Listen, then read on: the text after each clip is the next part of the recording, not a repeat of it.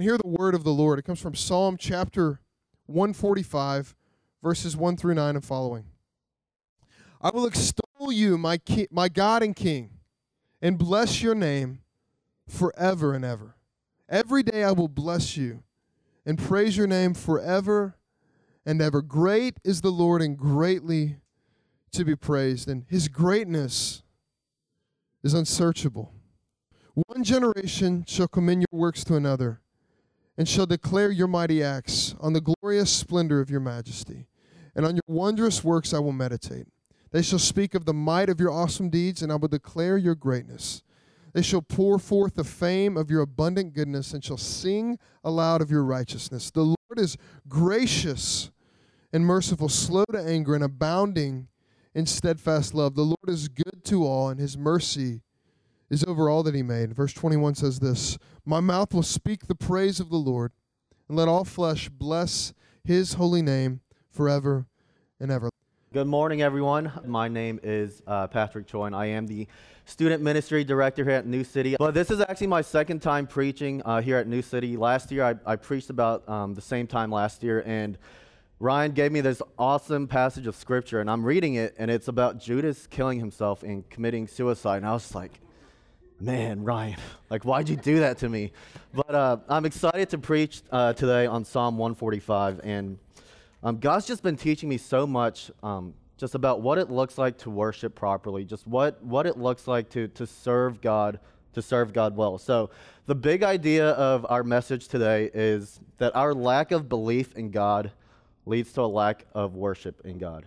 So, our lack of believing in God leads to an insufficient worship that God deserves. So, uh, one of my favorite pastors, his name is Francis Chan. He has this awesome illustration that I want to share with you guys. And when I was in college, uh, my roommate's over there. He, he stole it from me. But we had one of those guns that you would pump. And if you pump it once, you can like shoot your friend. If you pump it 10 times, it'll go through a squirrel. It's one of those guns.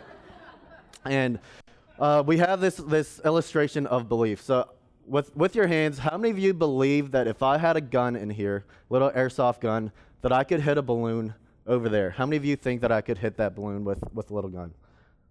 One, two, three. That's kind of sad. I thought it'd be like 90% of you. All right, so it's like 10 of you. All right. Now, how many of you believe that I could still hit that same balloon, but this time you're holding it like this? Two. Awesome. Three. All right. How many of you believe that I could hit that balloon, but now you have to hold it with your teeth? So you're over there like this, and I'm gonna I'm gonna shoot that gun. How many of you believe that I could actually hit that balloon? One and a half. I like it. I like it. So what Francis Chan is kind of trying to illustrate there is, you know, our world has kind of misconstrued what we believe about the word belief. You know, when I say this, you know, do you believe I can hit the balloon? About 10 of you raise your hands like, yeah, I believe you can do that. When it becomes a little more personal, when it becomes a little bit more uh, hard for you, when you have to trust me a little more, we saw one hand go up, we saw two hands go up. And that's kind of the way that we believe Jesus, that's kind of the way we believe God is. We say we believe God, but how many of us truly believe in the Lord? Um, and for me personally, I think part of the Old Testament is it's hard to believe a lot of times for me. Um, you'll hear me call people in the Old Testament characters instead of people, whether it's David or Jonah or whoever. I call them characters a lot of times, or some of the stories or some of the Psalms. You know, I don't think they're they're real per se, but the truth is the Psalms are real poems, they're real songs written by a real man named David. And David wrote these heartfelt, passionate songs and poems about God. So my question for you guys today is how can our lives how can our lives reflect authentic worship like we see in the Psalms? How can our lives really reflect worship the way David saw and worshiped the Lord? So that leads me to my first point, which is uh, that we're all worshiping something. Every single one of us in here, we are worshiping something in the world. And uh, I kind of want to take us back and what is worship? What does the world say worship is? What is the dictionary definition of worship? And it says this it's an extravagant respect or admiration for or devotion to a person or an object. So essentially, it's just something that we have high regard for, something that we really, really, really respect, or something that we really, really believe. Um, just we kind of put it on this pedestal. So outside of it being uh, worshiping God, Worship is idolatry. At the root of the word, worship is idolatry. And we're all worshiping something, we're all idolizing something above God. But I kind of want us to look at what David is saying um, in this passage. What is David saying? Where is his heart? What is his perspective on the Lord? And the first four verses, um, I'm going to read it again. And he says this I will extol you, my God and my King, and bless your name forever and ever. Every day I will bless you and praise your name forever and ever. Great is the Lord and greatly to be praised, and his greatness is unsearchable. One generation shall commend your works to another. So even if we just look at the words, Ryan touched on it earlier. Look at the words that David is using here. He says, I want to extol you, my God and my King. He wants to tell everyone how great God is. He goes on to say, I want to bless the Lord. He wants to speak well of God. He wants to praise God. He wants to glorify God for just everything He's done. He wants to commend. One generation shall command your praises. He wants to continue telling people about what God has been doing in his life. And if we keep going, we see words like He wants to declare, He wants to meditate, He wants to sing aloud, He wants to give thanks. These are the words that David writes um, about God. And you know, in my life, do I really use those words? Do I really see God in that light. Um, verse 3 is something I want to touch on because I, I love verse 3 when he says, His greatness is unsearchable.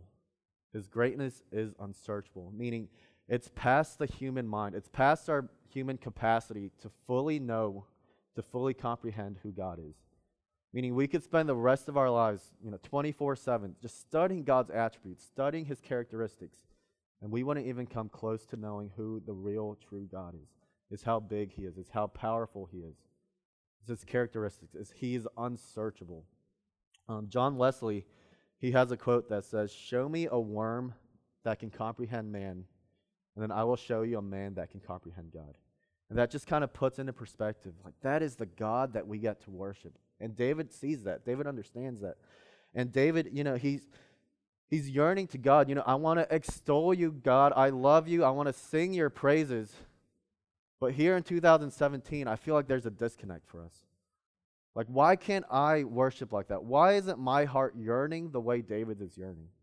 There's a disconnect for us that we don't quite understand. Um, and it's because our hearts are worshiping other things. Our hearts are worshiping these idols that we've gripped in our hearts, that we've gripped in our hands, and we won't let God take control of. Um, about a few months ago, um, I got probably the worst news I could ever hear from Erica. I'm just watching watching TV, and Erica comes up to me and says, she says, "Patrick, I think we need to go on a diet." And I was like. Like, no. And if you guys don't know much about me, like, Erica left town a few weeks ago, and I had McDonald's for lunch and Burger King for dinner. So that's kind of like the way I eat. And I can cook, I just don't like doing dishes. But, um, so we went on this diet called Whole 30. And if you guys don't know what Whole 30 is, probably keep it that way. Because it's. It's seriously one of the worst things in the world. It's um, it's just clean eating, no added sugar. It's uh, lean meats, veggies, fruits, and water. And you know, on the on the outside, it doesn't seem that bad, but like by day six, you're just like, I can't do this anymore. Like, like I need help. Um, and I just remember one day we're at my friend's house, and uh, we're like at a cookout. Everyone's grilling. Erica and I are the annoying friends that have to bring our own food because we're on a diet. And you know, we make steak and squash, which is a great, great meal. Like everyone loves steak. Everyone likes squash for the most part. And our friends, they have baked beans, potato chips, and hot dogs. And I'm just like, man, I want that hot dog. I want those baked beans because what that offers is added sugar, calories, all the bad things in the world. But while we're on Whole 30, like my mind was consumed on food. The whole reason we went on the diet was so that uh, we our bodies would look better. And I was every day, literally every day, I stepped on the scale to see how much weight I lost. I would check in the mirror, like, is my six pack there yet? Not yet. But like every morning, my mind was consumed on my self image, my body image, and what I was going to eat.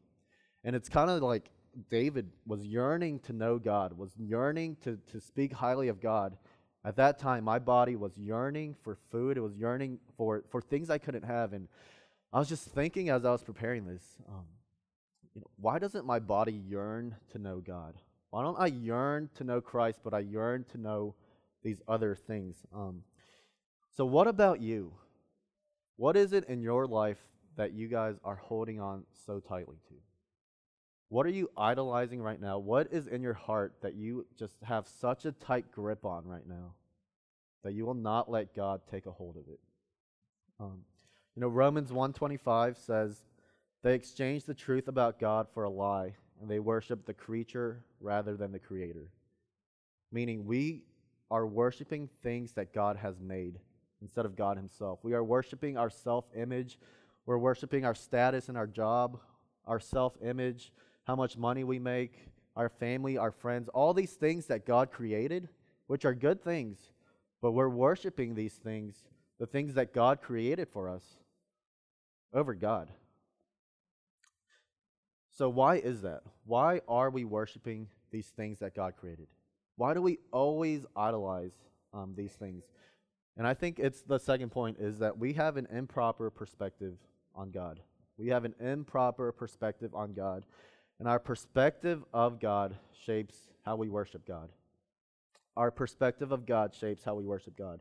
So it kind of goes back to that Francis Chan illustration of the gun, where we all say we believe in God, but do we actually believe in God the way that we say? Um, so, what are the things that help shape my perspective of God? I want to help. I want to share that with you guys. That there are certain things that I do in my life that help me shape my perspective of God.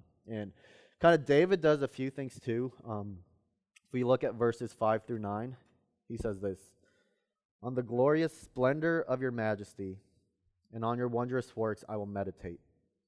They shall speak of the might of your awesome deeds, and I will declare your greatness. They shall pour forth the, frame, the fame of your abundant goodness, and shall sing aloud of your righteousness. The Lord is gracious and merciful. He is slow to anger and abounding in steadfast love. The Lord is good to all, and his mercy is over all that he has made. So, where is David's heart here? You know, what is his perspective of the Lord in this passage?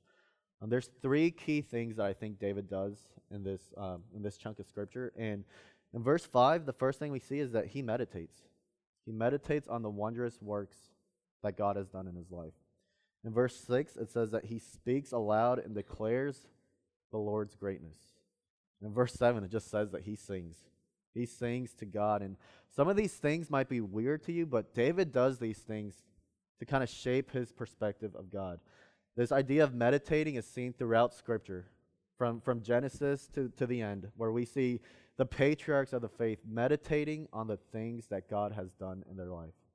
So, how many of us actually spend time meditating on the Lord? How many of us actually spend time meditating, saying, God, you've done this and this and this in my life? And how many of us actually do that? Or speaking and declaring his greatness or singing? Those might be weird things to you, like, oh, I'm not a good singer. But you don't have to sing. But you know what David is saying is these are a few things that he does that helps shape his perspective of God. It helps shape David's worship of God. Uh, verse eight and nine is it's a verse that I love because it, it brings me back to to the person that that I used to be. Um, and what I mean by that is it says that the Lord is gracious and merciful, slow to anger, and abounding in love. When I was younger, um, probably until my uh, senior year of high school to my freshman year of college, I had a wrong um, idea of what the gospel was. I thought the gospel was if I do good things, if I honor my, my mom and dad, if I get good grades, if I'm not mean to anyone, then God's going to love me. So I had this idea that the gospel was good works, good works mentality gospel. But I didn't understand um, just the true gospel. You know, you know, and if you if you fall into that trap of good works mentality, that good works gospel, you lose sight of your sin. And for me, I wasn't a sinful person in my mind when I was uh, growing up until my senior year of college. And when I when I see that now, the, the, that God has redeemed me, um, there are things I did and things I said to people that I would think, how could a God love a person like me? Now I, w- I was a broken broken person. How could any God love a person like me? And you know, when I when I finally understood the gospel and it gripped my heart, I can finally begin to understand verses like verse 8 when he says that the Lord is gracious and merciful. That there is a holy and perfect God out there that loves a broken sinner like me. And, and when, that, when that clicked in me, like I, I finally understood it that He's gracious to me. He's merciful to me. In spite of my sin, He still loves me. He still allows me to worship Him. Um, and that helps shape my perspective of God. Knowing that, understanding that I, I am insufficient, I am nothing, but there is a God that loves me and allows me to love Him. Psalm 8, verses 3 through 4 says this When I look at your heavens, the work of your fingers, the moon and the stars, which you have set in place, what is man that you are mindful of him, and the Son of Man that you care for him? And I read that verse and I'm just like, wow, God actually loves me. And it's going back to that John Wesley quote, you know, show me a worm that can comprehend man, I'll show you a man that can comprehend God. You know, when have we ever gone up to a worm and said, like, hey worm, I love you, and I'm going to die for you? We don't do that because it doesn't make sense. But what God did to us doesn't make sense either. Where he sees something like me that's broken and tainted and says, Patrick, I love you, and I'm going to send my son down to die for you. And knowing that and living that, it helps shape my perspective of God. And what I love about the Psalms, what I love about this Psalm especially, is that it is a blueprint for us to check how our hearts are. The Psalms are a blueprint for us to check our hearts. The Psalms are a blueprint for us to, to learn how to worship properly, to learn how to worship. Um, so then that leads to a question, you know, how can we worship God the way that he intended us to? How can we worship God the way he intended us to worship? And I think that's the third point is that worship is a process of constantly believing in God. Worship is a process of constantly believing in God. I think our human tendency, our human nature is to stray away from God. Ephesians 2 says we're all born objects of wrath. So it's easier for us to do or to kind of walk away from God. You know, God is calling us, but it's easier for us to kind of walk away, walk this way. And uh, there's a song that I love. Ryan touched on it earlier, and it's called Come Thou Fount um, that I just love. It's probably my favorite hymn just because of the words that it speaks, and it's so true in my life. And the problem is that the song says that we're prone to wander, Lord, I feel it, prone to leave the God I love. That's the problem with our hearts, is that we're prone to wander from God. We're prone to leave the God I love. But the solution is in the first verse of the song where it says, You know, come thou fount of every blessing, tune my heart to sing thy praise. I think that's the solution, is we have to tune our hearts every single day. We have to tune our hearts to worship the Lord because if our natural instinct is to is to walk away from God, to do things that God doesn't want us to do, then our hearts are going to need constant tuning to go back to Him. Um, an example of that would be if Phil or Amanda were up here leading worship, and their his guitar was was out of out of tune or the piano was out of tune, our worship would be out of tune. Everything in the con- the congregation would be off, the worship band would off, would be off. You know, he has to tune his instrument. He has to tune the things in his guitar and his piano for us to worship well. And the same thing for our hearts. We need to tune our hearts constantly to be worshiping with the Lord. Um, you know, I think uh, I think some people take their relationship with the Lord um, differently with a person that's sitting right here. So, for example, um, you know, I'm married to Erica, but how how weird would it be? Erica and I only only spoke once a week. You know, she's my wife, but I only spoke to her on Sunday from 10:30 to 12, and that's it. Now, how broken would our marriage be? How broken would our relationship be if I told her, Erica, I love you. I, you know, I want to be your husband, but I'm only going to speak with you for for two hours a week. Now, the same thing goes in our with our relationship with the Lord. Um, a lot of us, we want this strong relationship with God. We, we want to worship Him. We want to commune with Him, but we're, we're not really doing the things that kind of make that happen. Um, the thing is, it's because it's hard. You know, following Christ is not easy. Following Christ comes with a sacrifice, and um, doing things of this world is it's just easier. Honestly, it's just easier not to follow Christ. About a month ago, um, 29 Egyptian martyrs, um, Egyptian Christians, were, were martyred. They were killed. Um, and kind of what happened was uh, they were on two buses, and ISIS stopped those buses and asked them to denounce their faith. And one by one, they came out of the bus and they would ask them, Are you a Christian or a Muslim? And 29 of those uh, Egyptians, they said, I'm a Christian. And they died for, they, their, they died for their faith. Um, know, following Christ comes with a sacrifice. And for, for those Egyptians, cost them everything, cost them their life. And I, you know, I'm not here trying to condemn you, saying, you know, in order to have an authentic worship with Christ, that means you need to read your Bible more. That means you need to pray more. That means you need to sing more. You need to meditate more. Because that's the lie that Satan would want us to believe. That we need to do these things constantly to get in right relationship with God. Um, but that's not what true worship is. True worship is an expression of our heart. True worship is, is an overflow of our heart. And it's the authentic love that we have for Christ. So you might be sitting out there uh, today thinking, you know, all right, when I get home, I'm going to read my Bible for an hour, then I'm going to pray for an hour. I'm going to do this for an hour and do this for an hour. You can find, kind of fall into this trap. But instead, I want you guys to do this. I want you to examine your heart just marvel at who Jesus is. Marvel at the gospel. Marvel at what Jesus did for you. Know, we're all struggling with idolatry. We're all struggling with something that uh, that is just rooted in our hearts. And I don't know what that is for you guys, but I want to ask you guys this: is how can you replace that idolatry of of money, that idolatry of status, of job? How can you replace that with Jesus today? How can you replace that with the gospel this morning? Now, how can you tune your heart today to replace those idols with Christ? Um, and City, that's my prayer for us this morning.